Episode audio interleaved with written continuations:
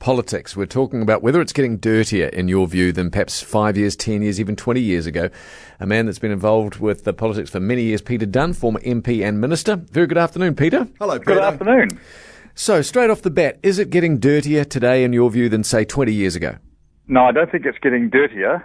What I think is happening, though, is that the advent of social media means it's much more instant and immediate. So the things that go wrong, be they big or small, uh, become known to a much wider audience much more quickly.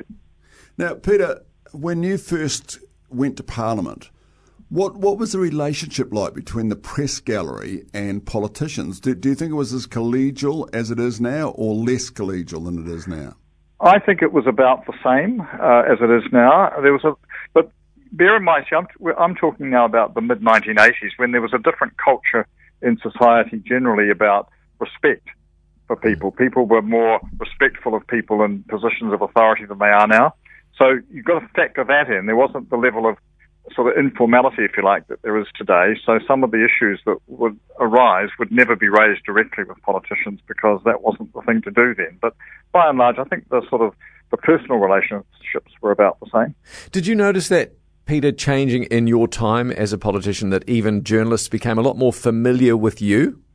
Yes, yes, and partly it was uh, the changing wider conditions, the fact that communication was much more instant. I mean, when I went into Parliament, political debate sort of focused around getting something either in the morning paper or the uh, the six o'clock news on television. Right. By the time I left Parliament, uh, what the focus was on was what was going to be in social media in the next 20 minutes or half an hour. Mm. So it was much more instant, much more immediate, and the capacity to sort of say, well, this is a quite difficult issue. It's got all these features to it, this, that, and the other thing, and on balance, you come down on this side of it, was completely replaced was yes or no. Are you going to do this or that? So Peter- more instant, much more clipped, and as a consequence, uh, the capacity for things going wrong or for people screwing up uh, that much greater. Absolutely. Now, talking about that, Peter, do you think, given in that everybody in the world is a photographer now with their iPhone or their, their mobile phone, um, and there's instant access to getting it out to the world through the net, do you think there's more pressure on politicians now as far as their private lives go than there was when you started 20 years ago? Oh, undoubtedly. Uh, you, you know, 30, 30 years ago, the most radical thing around was the fax machine, was, which Right. was only just coming into vogue. Yeah. So you didn't you didn't get all that instant stuff.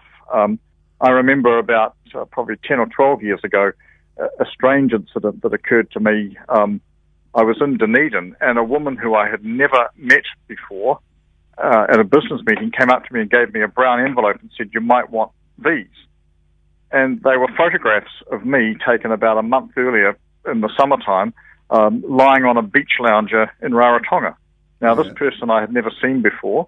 Uh, the photographs weren't, apart from just being sort of not particularly good photographs, um, weren't offensive any anyway. Yeah. But it set me thinking, why would someone take these photographs of you, let alone want to hand them to you at some point later on? Today, of course, I go round to the shops and you get into an argument with someone in the in the car park. That'll be on Instagram in five minutes. Totally. To be fair, I did take a photo of Bill Rowling at Kaiteriteri Beach a number of years ago just because I was so sort of awestruck that there was a former Prime Minister sitting there. That was many years ago, Peter. Yeah, Do you but think, I think that that stuff's sort of you know quite harmless. I think it's when Yeah. people are using it to then go and make a point about what you're up to Yeah. Yeah. becomes intrusive. do you think also going forward it's a problem that for, for prospective people that may make a real difference to this country in terms of their politics and how clever and talented they are, but they won't get into it because they're fearful of something coming to haunt them? Yeah, I think two things. I think absolutely that, and I think we've already seen. In fact, I know of cases over the years where people have said, "No, I'm not going to get involved for just that reason. There is mm. something in my background that I wouldn't want to get out there."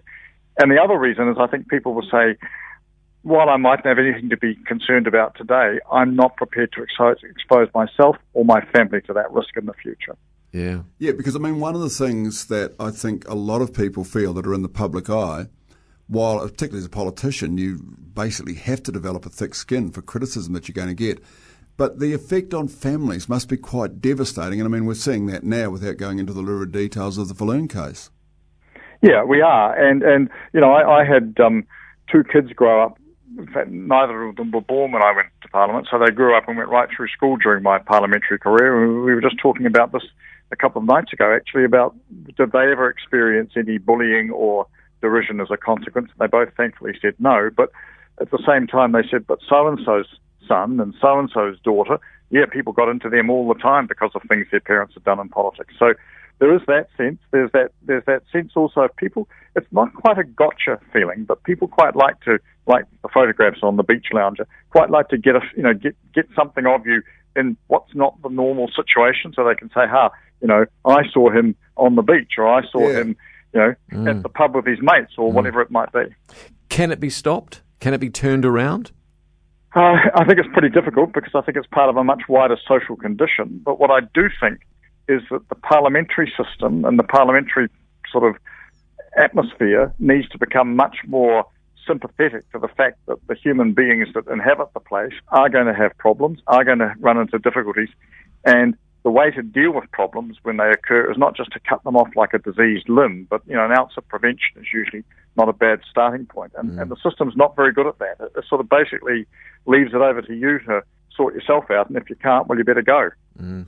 Peter, in many ways, whatever you think for or against Donald Trump, my feeling is very much that he's in some ways revolutionised politics with his use of Twitter. That he goes directly to his base and to and to people in, in America. Is it your feeling that increasingly, because because you mentioned when we were first talking with you just now, mate, about how in Parliament you'd be looking towards trying to get in the morning papers, trying to get on six o'clock news on television.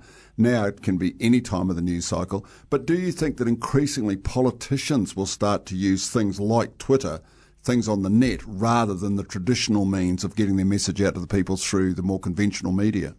Oh yes, and I think they are. And I, I've just been amazed even just in the early stages of this election campaign, looking at the things on Facebook or Twitter or Instagram or the memes or mm. whatever it is, I think you're going to see much, much more of that. I've seen uh, examples of MPs. Uh, I saw one last night of an MP um, over their um, their their laptop doing a town hall meeting.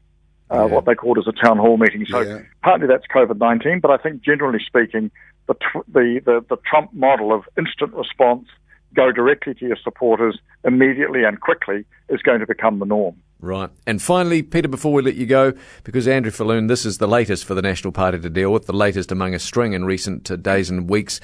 Uh, is it going to affect the National Party going to this election, or will it make no difference at all? It certainly won't help them. Um, first of all, they've got to select a new candidate for his seat and make sure they win that. I think what it, while it's um, probably not directly related to the party as such, it does create, contribute to an atmosphere of chaos and disorganisation, and the, the, the National Party's at sixes and sevens. I think that's probably why Judith Collins has acted so quickly to, to try and close it down. But unfortunately, with the further revelations today, it may not be that simple. Right. You know, politics at the end of the day is a lot about impression, and if people think that this party or that knows what it's doing and can, and can control itself, then they're better likely to give them a chance to control the country. If they think that they don't know what they're up to, they've got no idea, you know, how to run the outfit, then they certainly won't entrust them to run the country. And I think that's about where National sits at the moment. Its big job is to convince New Zealanders again that it's capable of being a government sometime soon. You must be sitting there with your hush puppies on, your smoking jacket, your feet up, going, I'm so glad I'm not involved in that anymore. well, I, I, don't, I, don't, miss that side of it at all. I, I do miss some of the the excitement, but it's fun just to be watching it and to be able to think, you know, while circumstances and time changes, a lot of the fundamental issues are still the same as they have been all the way through. Peter, Absolutely. great to talk to you. Thank you very much for your time. Thanks so much, My Peter. That's Peter Dunne, former MP and Minister.